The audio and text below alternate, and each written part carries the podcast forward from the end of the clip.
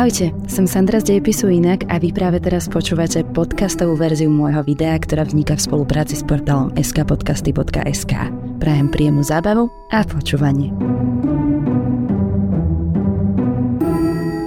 V roku 1923 sa zhromaždilo v Mníchovskej pivnici pôvodné nacistické vedenie, ktoré netrpezlivo dychtilo po uchopení moci.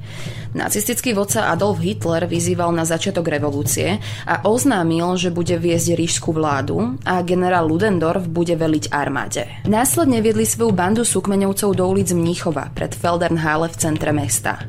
Ich pokus o vzburu, ktorý v historiografii dostal názov Pivný puč, však zlyhal. Po krvavej konfrontácii ich policajti na Odeon placi rozohnali. Hitlera zatkli a poslali ho do väzenia v Landsbergu. Pôvodne ho odsudili na 5 rokov, avšak trest mu napokon skrátili na 264 dní. Na malú chvíľu sa zdalo, že cesta nemeckého fašistického hnutia bola na konci skôr, než sa vôbec stihla začať.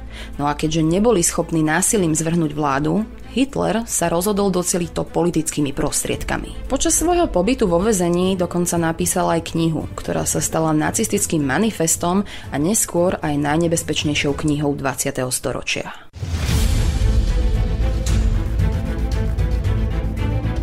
Prvý zväzok Mein Kampfu vyšiel pred 95 rokmi a druhý o rok na to. A keď som v úvode povedala, že ju Hitler napísal, tak som tým chcela skôr len povedať, že bol jej autorom. Fyzicky ju nepísal, ale diktoval. Spočiatku svojmu osobnému strážcovi Emilovi Morrisovi a neskôr aj svojmu najbližšiemu priateľovi Rudolfovi Hesovi. Spočiatku nebola príliš úspešná. Do roku 1930 sa jej predalo iba niečo okolo 35 tisíc kusov. A nebolo tajomstvom, že tí, ktorým sa podarilo ju úspešne prečítať do konca, sa z nej buď vysmievali, alebo ju kriticky analyzovali. Málo kto jej však prikladal nejaký význam. No po uchopení moci Mein Kampf vychádzal v statisícových nákladoch.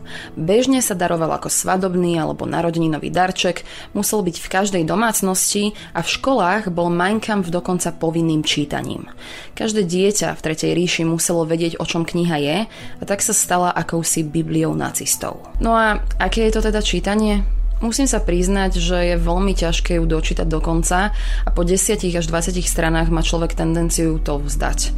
Obsahuje časti, ktoré zachytávajú Hitlerov životný príbeh, jeho spomienky na doterajší život, na počiatky nacistického hnutia a miestami má veľmi silné prvky narcizmu. No a potom sa v nej nachádzajú aj akési politické ciele a hlavné plány na realizovanie fašistickej budúcnosti. Hitler začína od tézy, že demokracia nefunguje, že je to chybný systém, s ktorým môžu manipulovať vonkajšie sily pre svoj vlastný prospech. Obvinuje z toho komunistov, no a na konci tohto všetkého podľa neho stojí sprísahanie židovského sveta. Za všetkým, čo sa vo svete deje, podľa neho stoja Židia a hovorí, že má na to riešenie. Je to fašizmus alebo aj národný socializmus, ktorý dokáže posilniť Nemecko.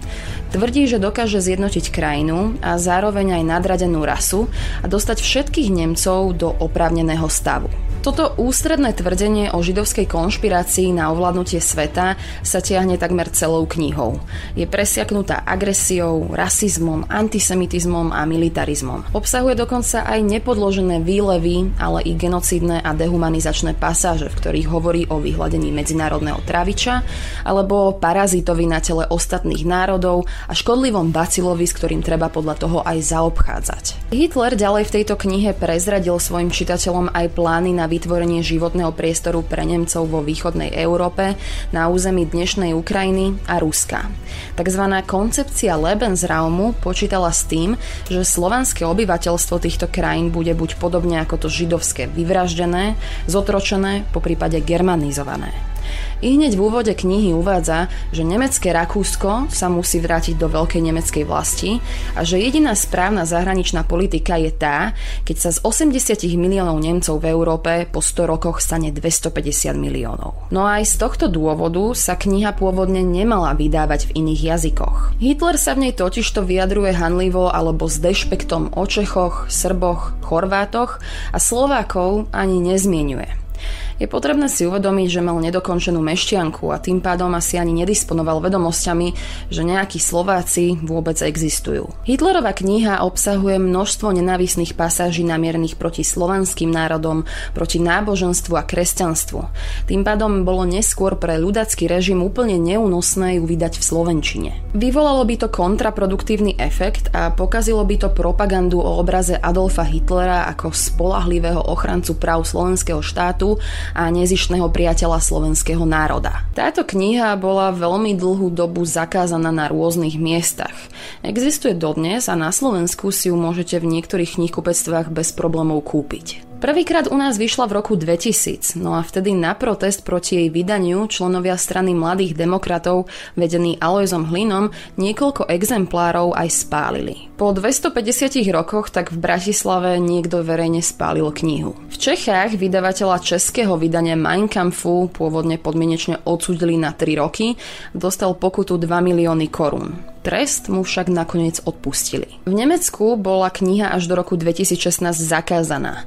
Po Hitlerovej smrti totižto prešli autorské práva na vládu Bavorska a tá dlhú dobu odmietala povoliť akékoľvek kopírovanie a tlač knihy. Po vyše 70 rokoch však skončila platnosť týchto autorských práv a tak sa Mnichovský inštitút modernej histórie rozhodol knihu znovu vydať pod názvom Hitler Mein Kampf kritické vydanie. Kniha tak okrem originálneho textu obsahuje obsahuje aj niekoľko tisíc poznámok podčiarov a sprievodných analýz a komentárov, ktoré objasňujú Hitlerové lži, chyby v texte a propagandu. V Nemecku sa okolo vydania tejto knihy strhla v tej dobe aj verejná diskusia, ktorá rozdelila spoločnosť na dva tábory, ale vyvolala veľmi dôležité otázky. Musíme pochopiť, že Mein Kampf môže byť pre jedného čitateľa bolestivá a uražlivá kniha, ale druhému môže priniesť poznanie a porozumenie intencií samotného Hitlera, ale aj ostatných ako on, ktorí by mohli medzi nami byť dnes alebo aj v budúcnosti. No a ako lepšie sa dá ukázať súčasnej alebo aj následujúcej generácii nebezpečenstvo diktatúry a megalomanie, ako im ukázať, čo sa stalo v minulosti a pri akých myšlienkach a slovách to začalo. Viete, Kedykoľvek sa rozhodneme zakázať knihu alebo akýkoľvek umelecký prejav, riskujeme odstranenie vedomostí zo sveta.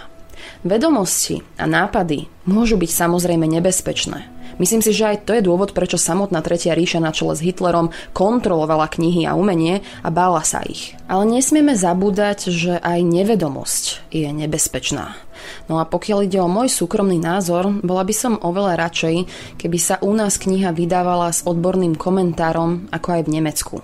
Pretože potom by sme sa vyhli tomu, že ju niektorí pomilení ľudia začnú považovať za faktografiu a jej obsah za pravdy, a nedaj Bože sa ním začnú riadiť aj vo svojom živote.